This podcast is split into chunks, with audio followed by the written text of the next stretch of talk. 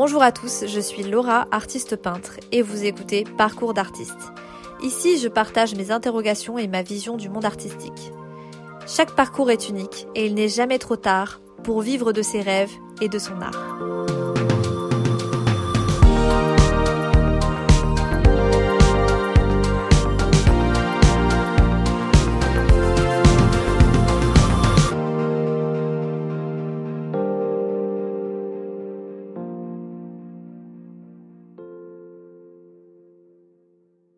Bienvenue dans ce dixième épisode, déjà le dixième épisode. Et je vais fêter euh, ce dixième épisode par un sujet euh, assez problématique, euh, dans le sens où ça va parler, on va parler de harcèlement scolaire. Ça va être un épisode un peu comme ce que j'avais fait pour la Corée du Sud parce que je vais vous raconter un petit peu ma vie, je vais vous raconter un petit peu ce qui s'est passé dans un ordre chronologique, on va dire, sauf qu'il y aura qu'un seul épisode. J'ai pas besoin de m'étaler plus que ça sur ce sujet-là en particulier, enfin du moins sur ce, ce harcèlement-là en particulier. Ce harcèlement, en fait, que je vais vous raconter, ce qui s'est passé dans ma vie, euh, c'est quelque chose de très particulier. C'est-à-dire que c'est pas quelque chose dont on entend parler souvent. C'est pas quelque chose euh, qu'on connaît aussi euh, beaucoup. moi personnellement, j'en ai entendu parler qu'une seule fois et c'était dans l'émission Ça commence aujourd'hui. Et je vais vous parler du harcèlement d'un professeur sur un élève. Et je crois que c'est bien d'en parler et qu'il faut en parler on pourrait croire que euh, le harcèlement euh, d'un élève par un professeur, c'est rare. Mais en réalité, moi, je pense pas que ce soit si rare que ça. Alors, je vais remettre les choses un peu dans le contexte. Je vais raconter d'où ça commence. Donc, on va commencer. ça se passe à l'école primaire. Ça se passe à l'école primaire. Alors moi j'ai toujours eu des difficultés à l'école. On m'a souvent dit que j'étais pas vraiment adaptée au système scolaire. c'est comme ça. Euh, que j'avais une façon différente de comprendre les choses. L'orthographe, honnêtement, ça n'a jamais été mon truc. Vraiment, la grammaire, l'orthographe, l'écriture, je, voilà, c'est pas mon truc. Voilà. Euh, donc je souffre de dysorthographie, peut-être même de dyslexie, je sais pas trop. On m'a jamais vraiment diagnostiqué la dyslexie, mais en tout cas, clairement, on m'a toujours dit que je faisais des fautes d'inattention et que bah l'écriture c'était juste pas mon truc. J'ai beau avoir lu des livres et des livres et des livres, écrire aussi beaucoup. Euh, même encore maintenant, je lis beaucoup, j'écris beaucoup, j'écris même ce podcast. Hein. moi, je prépare chaque épisode. Bon, rien n'y fait. Euh, je fais des fautes catastrophiques et je j'aurais beau relire dix mille fois ce que j'écris, il y aura toujours autant de fautes. Voilà, c'est comme ça, j'accepte. Et je crois sincèrement que c'est pas parce qu'on fait des fautes d'orthographe qu'on est stupide. Euh, non, pas du tout. C'est juste que notre cerveau ne, voilà, ne fonctionne pas de la même manière. Et donc on est d'accord, on a tous nos points forts et nos points faibles. Du moins, maintenant j'ai 30 ans, donc je sais que c'est pas grave. Mais quand on est en fait euh, à l'école primaire, du moins moi dans le système dans lequel j'ai évolué, le système scolaire dans lequel j'ai évolué, ma façon de voir les choses et ma façon d'écrire, ma façon de faire des fautes et de ne pas arriver à faire des phrases sans faute de grammaire ou autre, euh, ça a été beaucoup stigmatisé. Euh, et je passais euh, la plupart du temps pour une élève qui avait beaucoup de problèmes de manière générale au niveau, au niveau scolaire.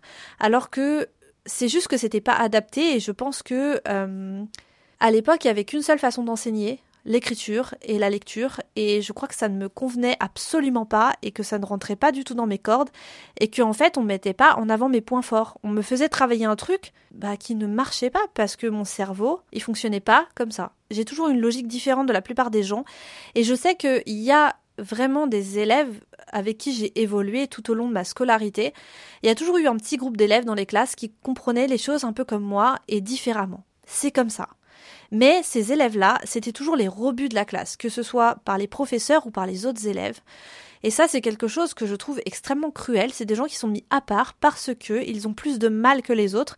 Et on les accuse, en fait, de pas travailler et de pas faire ce qu'il faut. Mais c'est pas qu'ils travaillent pas et qu'ils font pas ce qu'il faut, c'est qu'ils ne savent pas comment s'y prendre, puisque on leur dit qu'il faut s'y prendre comme ça, mais que eux, ils comprennent pas ça, ils savent pas comment s'y prendre comme ça, puisqu'ils ils ont une logique différente. On est tous différents sur Terre, et c'est vrai qu'à l'école, c'est pas très accepté, c'est pas très mis en avant qu'on est tous différents, on doit tous se fondre dans la masse et faire la même chose. En gros, c'est ça. Petit fait important aussi, je ne vais pas tout vous raconter en détail parce que c'est assez personnel et que je me sens pas du tout prête d'en parler forcément.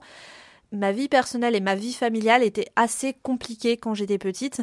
C'était pas catastrophique, mais disons que j'ai grandi dans un environnement où j'avais pas vraiment le droit d'exister, où j'avais pas vraiment le droit d'avoir ma place, où euh, mes relations étaient assez compliquées avec ma famille. Enfin, en gros, c'est ça. Je rentre pas plus dans les détails que ça, mais disons que c'était pas non plus la joie. C'était pas non plus facile à vivre tous les jours, et j'étais une enfant. Donc, voilà, ça peut créer quelques conflits dans ma tête, quelques conflits intérieurs, et ça, c'est assez compliqué. Mais malgré tout, euh, je me démontais pas. Moi, à l'école primaire, j'adorais aller voir les gens. J'étais assez sociable. Euh, j'avais pas mal d'amis. J'allais vers les autres. Euh, je connaissais un petit peu tout le monde à l'école primaire et tout le monde me connaissait parce que tout le monde savait où j'habitais. J'habitais vraiment juste à côté de l'école. Euh, et c'est vrai que euh, ma maison, elle était très particulière au niveau de l'extérieur et des couleurs en fait, euh, parce qu'il n'y avait pas eu de ravalement en fait, elle n'avait pas été peinte en blanc. Donc on voyait les structures, on voyait voilà. Bon, peu importe, c'est pas très grave hein, en soi, mais disons que ça dénotait que c'était pas normal évidemment, comme d'habitude, hein, tout ce qui sort du lot, tout de suite, c'est bizarre, c'est voilà. Donc les gens se moquaient. Mais moi, Qu'est-ce que vous voulez que je dise? Enfant, moi je m'en foutais un peu en vrai, parce que j'avais très bien compris que euh, bah, si mes parents ils faisaient pas repeindre la maison, c'est parce qu'ils n'avaient pas les moyens. Parce qu'un ravalement, ça coûte cher. Et je me suis dit, franchement, bah j'en m'en fous en fait. Les gens peuvent penser ce qu'ils veulent. Voilà, en gros c'est un peu cet environnement-là. Et il faut dire que j'ai grandi aussi dans une ville avec quand même des enfants euh, qui avaient plus ou moins les moyens, qui avaient grandi très confortablement. Mais bon, grâce à cette mauvaise pub et au fait que j'allais souvent dans ce qu'on appelait le centre aéré, donc là où il y avait tous les enfants, et on faisait des activités le mercredi, et que tous les soirs j'allais à la garderie, je me faisais des potes, mais vraiment des potes. Et je connaissais tout le monde. Et vraiment, euh, j'avais aucun mal à sociabiliser, j'avais aucun mal à être ouverte aux nouvelles personnes. Euh, moi, je vivais bien ma vie d'enfant, en fait, ma vie sociale d'enfant, elle était cool. Malgré que j'ai des difficultés à l'école, moi, j'adorais aller à l'école parce que, euh, bah, en vrai, j'avais des potes, quoi. Donc, euh, moi, ça me suffisait. Et jusque-là, j'avais eu des professeurs des écoles qui étaient plutôt agréables, qui étaient plutôt bienveillants, qui ne m'avaient jamais embêté, même certains m'avaient aidé. Il y en a même une d'ailleurs que je me souviens, sa mère, elle était artiste, et elle l'avait fait venir en cours pour se présenter et présenter son travail pour que euh, je la rencontre. Vous vous rendez compte, c'est pas c'est pas gentil ça de faire ça, c'est pas adorable. J'ai même un prof de CP qui m'a appris à faire du vélo et il m'a donné le vélo de sa fille. Non mais c'est pas c'est pas gentil de faire ça franchement. En, gros, jusque là, vous voyez ma vie d'enfant, elle est plutôt cool en vrai. Voilà, quelque chose est arrivé dans ma vie et forcément, vous savez, on change de classe et euh, mon arrivée de classe en CM1 et la rencontre avec euh, cette professeure des écoles que je vais appeler, donc je vais l'appeler tout au long du podcast Madame Chichi. Alors c'était un type de personne qui aimait bien utiliser le passif agressif. Je ne sais pas si vous connaissez ce mode de communication, mais c'est un mode de communication un petit peu euh, bourré de sous-entendus. Vous voyez, du genre ah mais euh, ah cette robe elle est vraiment belle hein. franchement elle te va super bien. Par contre euh, t'aurais pas un petit peu grossi? Non parce que elle te va vraiment bien mais je trouve que quand même euh, voilà quoi c'est non mais elle te va bien hein. non non elle te va bien. Mais bon voilà quoi ça serait bien si tu perdais un peu de poids quand même. Voilà en gros c'est ça le passif agressif après, il y a plus subtil. Là, j'ai pas d'idée tout de suite. Hein. Il y a plus subtil en passif-agressif. Vous pouvez regarder sur Google. Vous avez plein d'exemples de phrases un peu passif-agressif, de comportements passif-agressif. Et donc, elle aimait bien se faire passer pour une héroïne auprès des élèves en mode j'aide les élèves à s'en sortir, mais en fait, c'était pas vrai. Elle les, en fait, elle faisait en sorte de les couler et de leur faire du mal. Et elle avait ses chouchous et ses têtes de turc. Et ça, ça c'est vraiment important. Et cette Madame Chichi, en fait, c'était vraiment une hypocrite. Alors voilà, du coup, euh, j'arrive dans sa classe et euh, je suis dans son viseur, vraiment clairement. Euh, alors déjà que j'ai pas des résultats super bons et ça, elle l'avait bien notifié. En plus de ça, elle me voit regarder à la fenêtre, donc assez souvent. Bon, c'est comme ça. J'aime bien regarder par la fenêtre parce que honnêtement, j'attendais les récréations avec impatience et j'attendais de pouvoir sociabiliser. Donc euh, voilà, moi c'était mon truc en fait à l'école. Vraiment, moi j'avais que envie d'être avec les autres à l'extérieur. Hein. Et donc, elle prenait un malin plaisir à m'interroger quand je regardais par la fenêtre pour me demander ce qu'elle était en train de dire. Donc bon, il y a des fois je répondais évidemment juste, et il y a des fois où je répondais euh, bah je répondais pas en fait. Je répondais bah je sais pas, euh, voilà. Et du coup, euh, ce qui s'est passé, c'est qu'elle s'est dit que j'étais souvent dans les nuages quand même. Et d'ailleurs, elle me le faisait remarquer, oh t'es souvent dans les nuages. Hein. Je sais plus comment elle disait ça, mais elle disait ça sur un ton euh, mielleux encore. Ah vraiment, son ton mielleux, ça m'insupportait.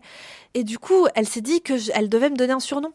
J'étais tout le temps dans les nuages, il fallait bien me trouver un petit surnom quand même. Donc du coup, elle a décidé de me baptiser l'albatros. Je sais pas pourquoi un albatros, mais bon, je m'appelais plus Laura du coup, j'avais plus de prénom. Hein, mon prénom n'existait plus, mais j'avais un petit surnom dit mignon et agréable. Ouais, super. L'albatros quoi, un albatros. Où tu vas dans ta tête pour te dire que c'est normal de faire ça?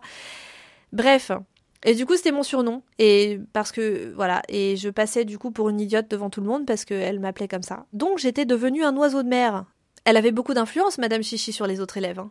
Ben oui, tout le monde m'appelait comme ça. Du coup, tout le monde se fichait complètement de moi. Et je me souviens, une fois, il y avait un prof remplaçant qui est venu et il a lu un poème qui s'appelait L'Albatros. Vous voyez? Mais comment les gens se sont moqués de moi? Je vous jure, pendant toute la lecture du poème, les gens se tournaient et me regardaient en rigolant c'est que des trucs comme ça, vraiment. Vous vous rendez compte pour que les gens ils rigolent de ça, c'est qu'il y avait un problème parce que si c'était vraiment un surnom bienveillant et mignon, les gens ne se ficheraient pas de moi. Vous voyez? Donc voilà, c'est que vraiment elle avait une influence terrible sur les élèves et que ça n'a fait que empirer au fil de l'année. Les gens pensaient sincèrement, dans ma classe, les, autres élèves de mon âge, sérieusement, hein, et je crois qu'ils pensaient sincèrement que les lumières ne s'allumaient pas à tous les étages chez moi. Hein. Mais je vous jure, hein. des fois en fait, certaines personnes m'ont dit des choses. Alors je me souviens plus exactement honnêtement parce que j'étais vraiment très jeune et je vous avoue que ça remonte. Euh, bah, c'était il y a 20 ans à peu près, donc vous savez, ça fait longtemps, hein, mais j'étais pas bien traitée en fait. Je me souviens que les élèves me disaient souvent des choses très très vexantes et blessantes, et que c'était souvent à cause d'elles. Donc voilà, j'étais l'idiote de service. En gros, euh, c'est ça. Je me rappelle qu'elle aimait bien dire que j'étais une enfant qui avait des lacunes et qui avait besoin de plus de temps que les autres pour comprendre. Elle aimait bien en fait me rabaisser comme ça devant tout le monde au lieu de me parler en privé ou de vraiment être de me soutenir. Hein. Mais elle aimait bien, euh, par exemple, dès que j'avais une note un peu au-dessus de la moyenne, elle aimait bien dire qu'elle était surprise de mes efforts, que c'était bien, que euh, waouh, c'est vachement bien. Euh. Donc la moyenne de fin de classe est tombée, euh, de fin d'année est tombée, et j'avais une, bah, j'avais une moyenne hyper correcte en fait. Et elle était là, dis donc, euh, je suis étonnée hein, que t'aies réussi cette année. Euh, moi, je m'attendais à ce que tu rates complètement, vu tes lacunes. bravo. Hein. Et je me, je sais ce que vous vous dites, vous dites, mais c'est bien, elle est encourageante. Non, mais en fait, vous savez pas à quel point la façon dont elle l'a dit et la façon dont, en fait, elle faisait toujours ce genre de commentaires c'est hyper désobligeant. En fait, c'est sa manière de le dire. Il y a, vous savez, le passif agressif, c'est quelque chose de hyper particulier. C'est vraiment, euh, on le, en fait, on le détecte ce passif agressif que euh, de façon euh, physique.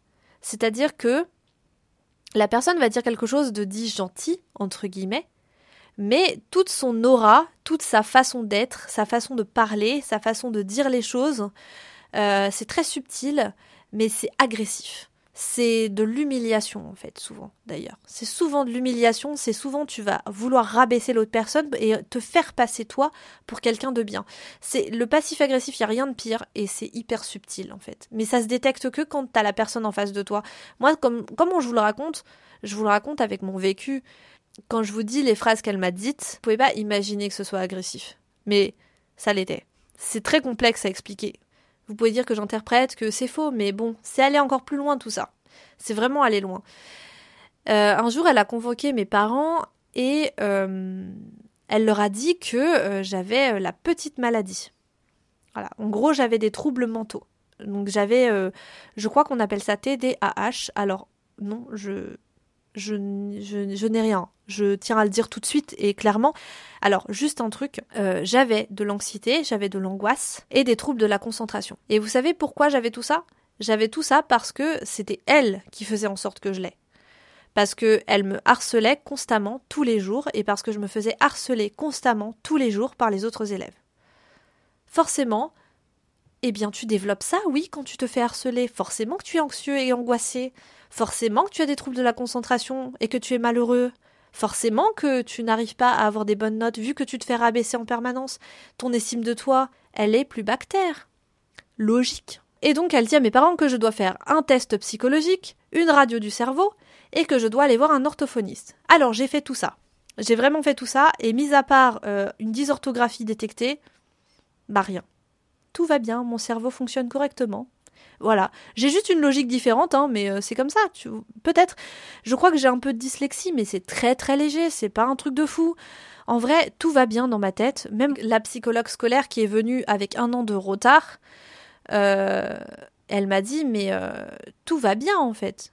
Elle est tout à fait normale, elle n'a pas de soucis.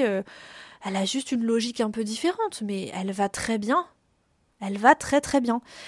L'orthophoniste, pareil, elle va très bien. Il n'y a pas de problème. Vraiment. Même si l'orthophoniste c'était cool en vrai parce que ça m'a aidé à améliorer un petit peu mon orthographe. Je vais pas mentir, c'était quand même vachement utile. Tout le monde s'accordait à dire que cette femme avait un sacré problème et que le fait qu'elle pense que j'ai en fait ces problèmes-là, mais c'est elle qui avait un gros souci. Elle avait fait une fixette sur ça. Et évidemment, toute ma classe était au courant hein, que j'avais des problèmes comme ça et que je devais faire des tests et que machin et que ceci. Hein. Ah bah oui, moi j'avais pas de vie privée. Hein. Je n'avais pas le droit d'avoir une vie privée. C'est-à-dire que toute ma classe devait savoir que j'avais fait ci, que j'avais fait ça, que machin, que ceci, que cela. Tout le monde. Parce que c'était une sauveuse. Elle faisait en sorte que j'aille bien. Vous voyez, vous voyez un petit peu l'état d'esprit. Et vous savez, je trouve un truc de fou, hein, mais euh, j'avais que 9 ans, mais je me rends compte à quel point, quand on est enfant, on est hyper malléable, vous savez. Et je me rends compte à quel point je croyais tout ça.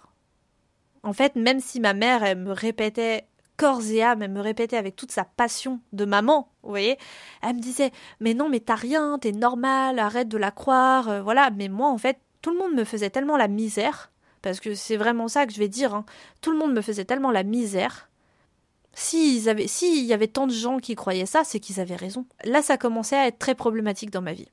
Donc moi, en fait, quand j'allais à l'école, je je sais pas si c'est encore le cas maintenant à l'école primaire, mais en tout cas, il y avait école le samedi matin. Et le samedi matin, on ne faisait pas grand-chose, vraiment pas grand-chose. À part dessiner ou faire du sport, euh, voilà, c'était très rare quand il y avait quelque chose. Et quand il y avait un événement particulier, des choses à préparer en particulier, ou des contrôles ou des choses comme ça, je venais bien sûr à l'école. Mais la plupart du temps, on était prévenus en avance. Et la majeure partie du temps, je vais pas vous mentir, mes parents avaient grave la flemme de se lever, surtout quand j'étais plus petite et en fait après euh, bah même moi en fait j'ai eu un peu la flemme de me lever un samedi matin pour euh, passer trois heures à rien faire. Et honnêtement, euh, c'est pas grave. Tout le monde, en fait, les gens s'étaient habitués en fait que certaines personnes ne viennent pas forcément le samedi matin. Vraiment, hein. c'était c'était assez normal. En tout cas, moi je le, je vois comme ça, hein, avec du recul, c'était vu de façon assez normale.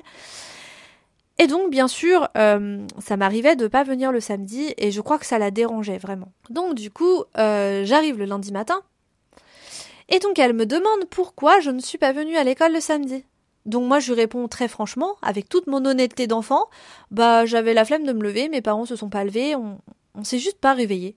Voilà, on s'est pas réveillé et euh, on est resté euh, on est resté dormir en fait, on était fatigué. Du coup voilà, un truc dans ce genre-là en fait. Et j'avais quand même 9 ans. On, est certes beaucoup plus mature, beaucoup plus débrouillard, mais on reste un enfant. OK? Donc, elle interroge des personnes dans la classe euh, qui a réussi à venir à l'école sans ses parents? Il y en a une qui répond et qui me raconte que ah bah elle s'est levée toute seule et elle est venue à l'école avec son frère alors qu'elle habite beaucoup plus loin que moi. Et je me dis mais euh, sérieusement quoi. En fait sur le moment j'ai eu tellement tellement tellement honte. Et elle elle me dit évidemment tu vois à 9 ans on est assez grand quand même. En plus toi t'as pas 9 ans t'as bientôt 10 ans. Tu devrais te lever toute seule le matin, t'as plus besoin de tes parents maintenant, t'es une grande fille. Voilà, la honte devant tout le monde. La honte devant tout le monde. Vraiment, c'est humiliation devant tout le monde. Et en plus, elle prend une élève pour m'humilier aussi avec elle. Évidemment, tout le monde me regarde, tout le monde me fixe et enfin, j'ai envie d'aller au fond d'un trou quoi. Tu fais pas ça un élève à la rigueur si ça te dérange, tu vas lui parler en privé ou tu parles aux parents ou je sais pas. C'est quoi ce manque d'empathie? Quand je repense en fait à la, honte et à la tristesse que ça a pu générer en moi, je sais pas comment j'ai fait pour euh, supporter cette personne. Franchement, c'est l'une des personnes dans ma vie qui a été la plus toxique et les plus malveillantes. J'ai rarement rencontré quelqu'un d'aussi mauvais de ma vie. Alors, une autre anecdote, euh, celle-ci, je la trouve assez grave. Vraiment grave, en fait. Je la trouve beaucoup plus grave que ce qu'on pourrait euh, ouais, ce qu'on pourrait penser, mais c'est grave. Moi, depuis toute petite, je souffre de troubles digestifs. D'ailleurs, comme beaucoup de femmes, hein, je savais pas, mais il y a énormément de femmes qui souffrent de troubles digestifs. Et quand j'étais petite, j'avais des problèmes de constipation. Oui, on va parler caca, mais c'est important de parler caca là. Ça compte dans l'histoire. Je souffrais de constipation euh, chronique, vraiment euh, due au stress, à l'anxiété, à plein de choses. Je, le sais que maintenant que c'était dû à tout ça. Hein. Mais quand j'étais petite, je pensais juste que c'était dû à l'alimentation. Mais en réalité, euh, c'était dû à l'angoisse, à l'anxiété. Et forcément, avec une année pareille, avec une maîtresse des écoles, une professeure des écoles comme Madame Chichi, hein, on fait de l'anxiété, on fait du stress. Et forcément, un jour, j'ai eu une crise, j'ai eu très mal au ventre, euh, au point de presque plus bouger, et je suis allée la voir pour lui dire que j'avais mal et qu'il fallait que je rentre chez moi. Donc, je suis rentrée chez moi, ma mère est venue me chercher, je suis allée chez le médecin, et il m'a dit effectivement, euh, votre fille est constipée, voilà. Bon, ça s'est soigné. Le lendemain ou le surlendemain, je sais plus. En tout cas, je suis retournée en classe, parce que ça allait mieux. Et euh, Madame Chichi, bien sûr, euh, m'a demandé ce que j'avais. Euh, je sais plus si c'était devant tout le monde ou non, non. Je crois que là cette fois-ci c'était en privé. Je lui ai dit en privé que c'était parce que j'étais constipée et elle m'a dit ah bon, juste pour ça t'es partie? Voilà, je savais pas trop où mettre parce que je me suis dit ah ça se trouve elle a raison, j'abuse, machin. Vous vous rendez compte? Non mais vous vous rendez compte? Il faut savoir que la, la constipation comme moi j'avais, c'était assez grave parce que je pouvais pendant plusieurs jours ne pas pouvoir aller aux toilettes et en plus de ça je faisais de l'aérophagie. Donc c'était extrêmement douloureux. Je ne sais pas si vous en avez déjà eu dans votre vie, euh, mais ça fait un mal de chien. C'est pas un truc de rien du tout, non, c'est que moi en plus j'en souffrais de manière chronique, hein, c'est comme ça, et le seul moyen de guérir c'était les massages et de prendre euh, des médicaments ou de prendre des aides euh, du style laxatif. Hein. désolé, c'est pas glamour hein, ce que je vous raconte, mais je vous raconte vraiment, c'est grave quoi. Enfin, d'avoir ces propos-là, un enfant, enfin, comme si j'avais vraiment fait exprès en fait que ça m'arrive, que c'était pas normal, euh, voilà. Et donc, ce qui se passe, c'est que du coup, bah, l'anxiété revient. Donc, paf, je, la semaine d'après, je refais une crise. Mais sauf que cette fois, je crois que c'était plus de l'aérophagie ou quelque chose de dans ce style-là. Bref, je sais pas si vous voyez l'aérophagie en fait, euh, je l'ai pas expliqué pour ceux qui savent pas. C'est en fait c'est qu'on accumule beaucoup de gaz dans nos intestins et que c'est extrêmement douloureux. On a le ventre tout gonflé. En fait, ça fait un peu comme euh, comme ceux qui souffrent de ballonnement et d'inflammation en fait. Ce genre de choses est tellement douloureuse d'ailleurs que vous ne pouvez plus bouger en général. Voilà, vous ne pouvez plus marcher ni bouger sans que ça vous fasse un mal de chien. Euh, et que le seul moyen en fait c'est de vous allonger et de d'évacuer les gaz ou de vous détendre vraiment. Euh, voilà, c'est très difficile et moi je sais que voilà j'étais très sensible à ça. Donc évidemment, je vais la voir pour lui dire que ça va pas encore. Et en fait là devant tout le monde, hein. ah non, hein, tu vas pas repartir parce que t'es constipé, hein.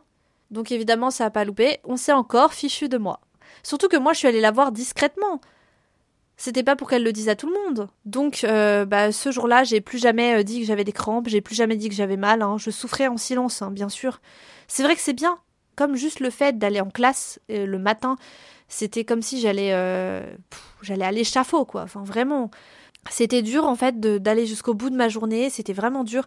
Après le truc qui était cool en vrai, c'est que j'avais euh, j'avais une bah, j'avais toujours une vie sociale sympa et j'avais toujours à l'extérieur des amis, j'avais toujours des des gens sur lesquels compter. Donc c'est vrai que heureusement quoi, heureusement. Il y a eu aussi cette fois-là où euh, je sais plus ce qu'on faisait, je sais plus ce dont on parlait, mais je crois qu'elle distribuait des copies et elle les distribuait en disant les notes. Alors je sais plus si elle le faisait dans l'ordre. Et euh, j'ai dû avoir une note assez basse, enfin en tout cas une note qui lui convenait pas, mais de toute façon pour que je fasse quelque chose qui lui convenait, fallait se lever très tôt le matin. Et encore. Voilà, c'était assez compliqué avec elle.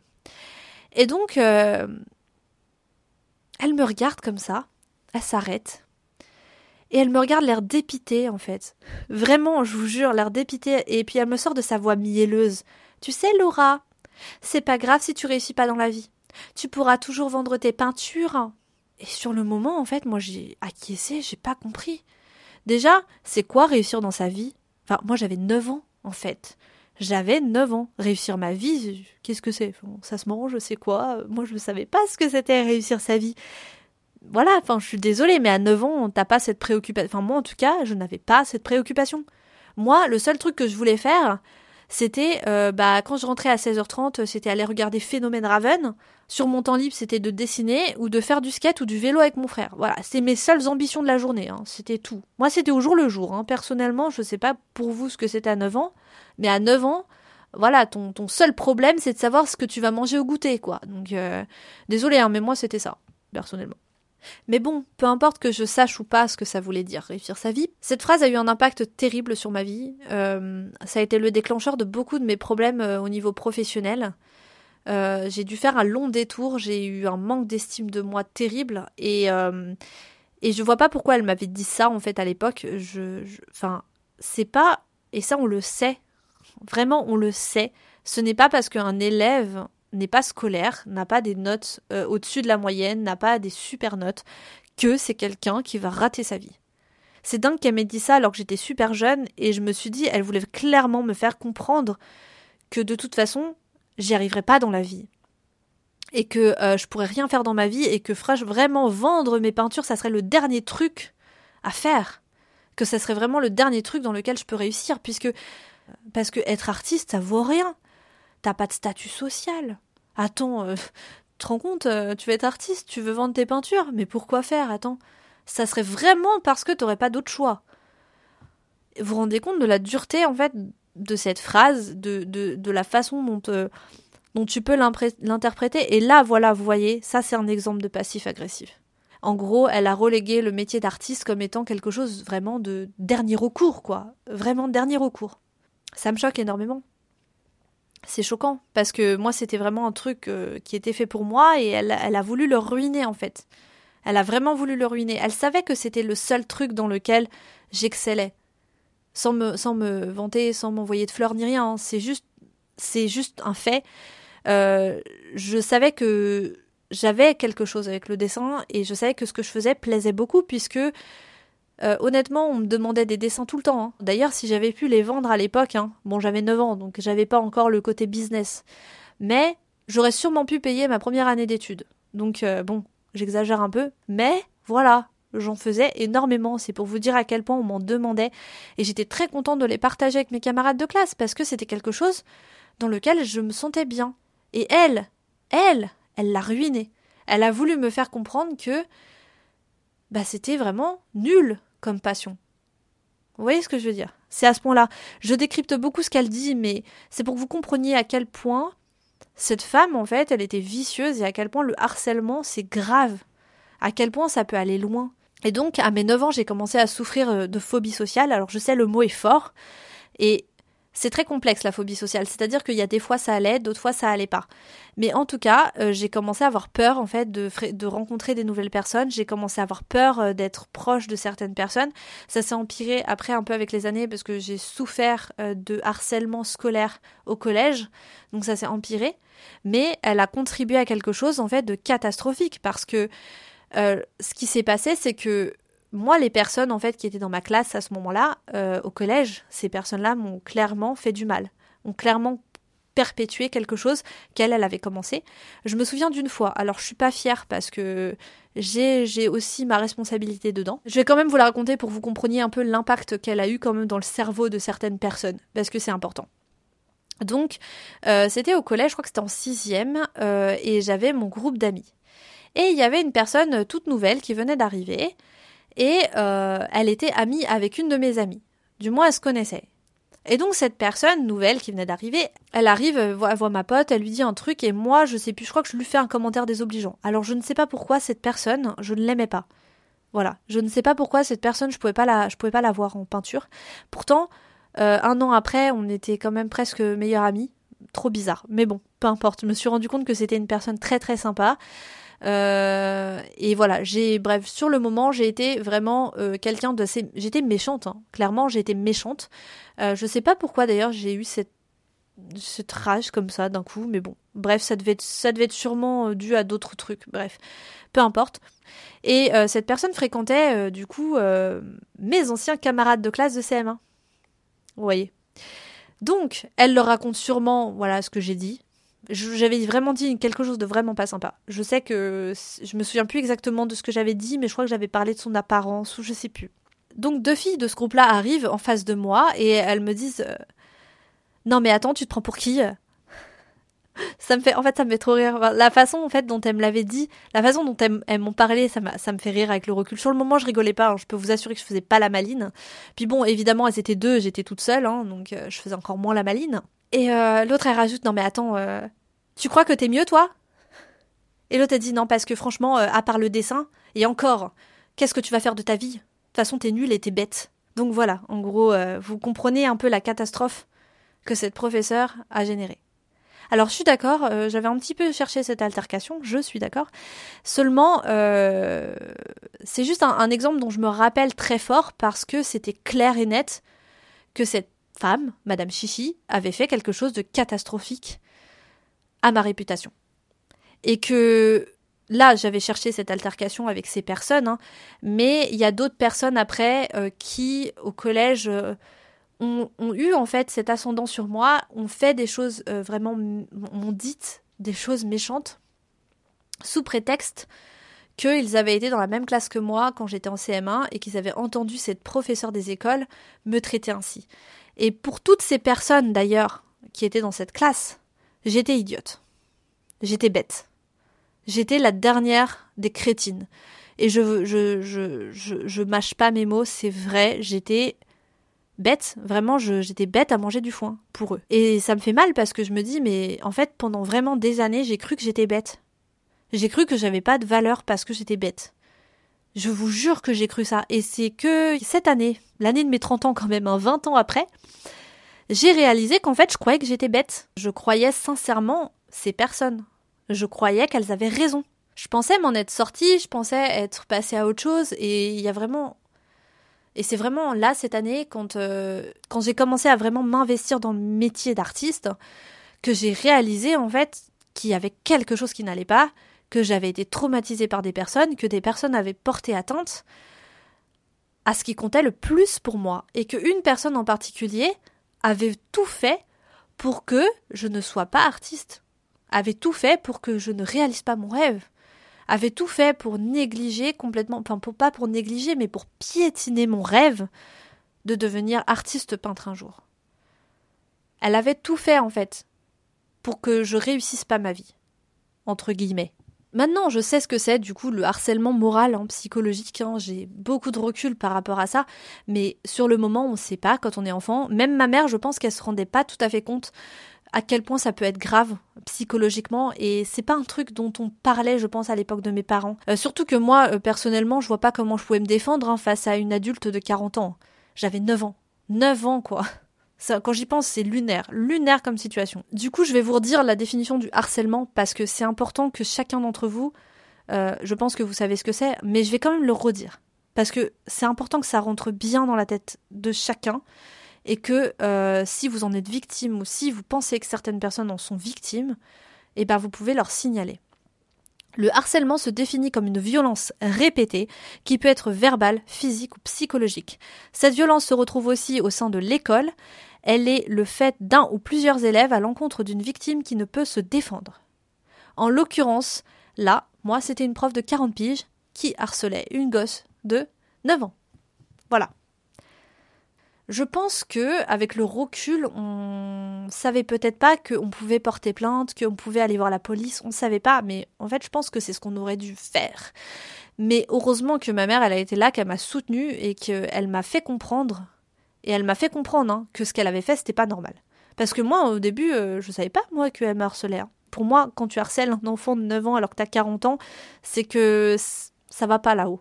Et ah oui, sachez un truc, hein, c'est que le harcèlement est un délit puni par la loi, et que le coupable risque jusqu'à 10 ans de prison et 150 000 euros d'amende. Ça se prend au sérieux, c'est très grave, et euh, il faut savoir aussi, en France, par exemple, le harcèlement toucherait près d'un élève sur 10 chaque année, soit environ 700 000. C'est énorme un élève sur 10, énorme. Et souvent on prend ça à la légère, et souvent l'enfant qui est victime de harcèlement n'ose pas parler.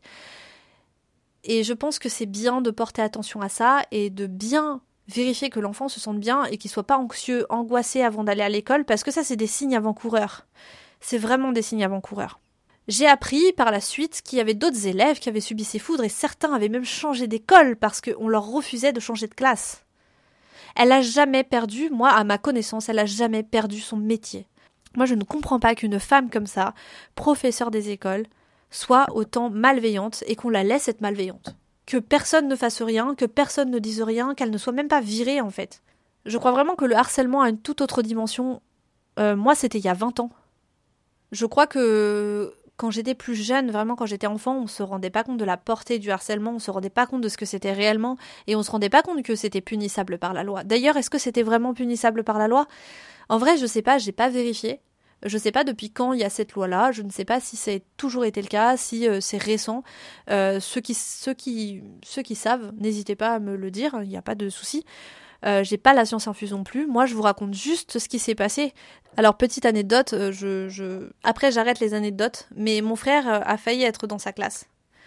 et à la rentrée, ma mère a découvert que c'était elle sa, que c'était elle sa maîtresse en fait. Voilà, de CM1.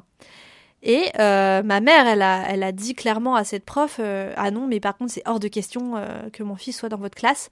Elle est allée voir le directeur et le directeur n'a même pas essayé de convaincre ma mère. Hein. Le directeur l'a vraiment changé de classe, mon frère. Donc le directeur était au courant.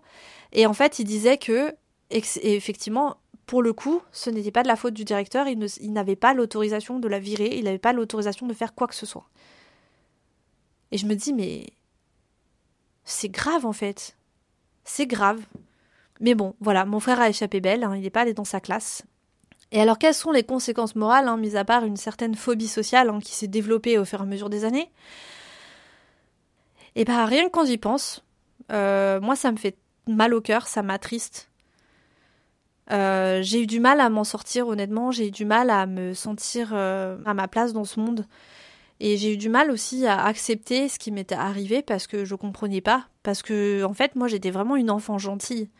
J'étais une enfant qui avait le, cœur sur la main et c'est juste pas normal qu'une personne euh, je suis désolée, ma voix tremble un peu, mais parce que ça, en fait, ça me blesse, ça m'a blessé, ça m'a blessé et ça me blesse encore en fait, ça me rend triste.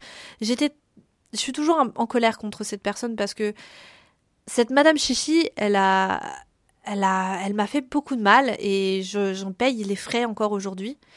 Et euh, honnêtement, je lui souhaite pas de bonheur, vraiment, je lui souhaite pas de bonheur. Euh, j'espère que, euh, j'espère qu'en fait, elle le paye maintenant et que le karma fait son travail que l'univers fait son travail.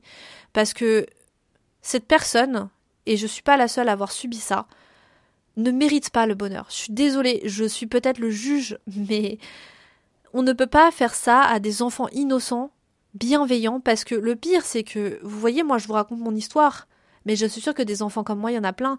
Et maintenant que je vous raconte mon histoire, je me rappelle que dans ma classe, il y avait d'autres élèves qui étaient stigmatisés. Je me souviens qu'il y avait d'autres élèves qui étaient maltraités aussi et qu'elle maltraitait. Je ne sais pas si moi elle me maltraitait plus que les autres parce que vous savez, quand on vit des souffrances et des complications, on ne voit un petit peu que les nôtres et c'est normal en fait. C'est normal, ça fait beaucoup, ça fait beaucoup de choses à intégrer. On n'a pas forcément le temps de s'occuper des autres. Mais en tout cas, voilà, elle a commencé quelque chose dans ma vie qui a été terrible.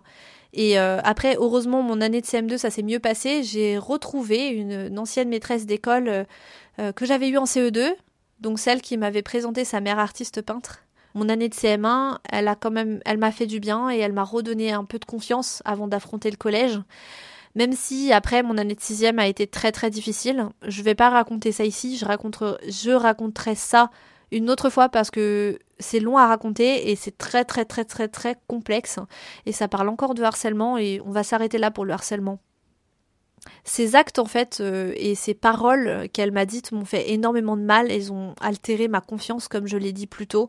Ça a failli mettre fin à tous mes rêves euh, d'enfant et à tous mes rêves d'artiste. Ça a tué mon innocence en fait.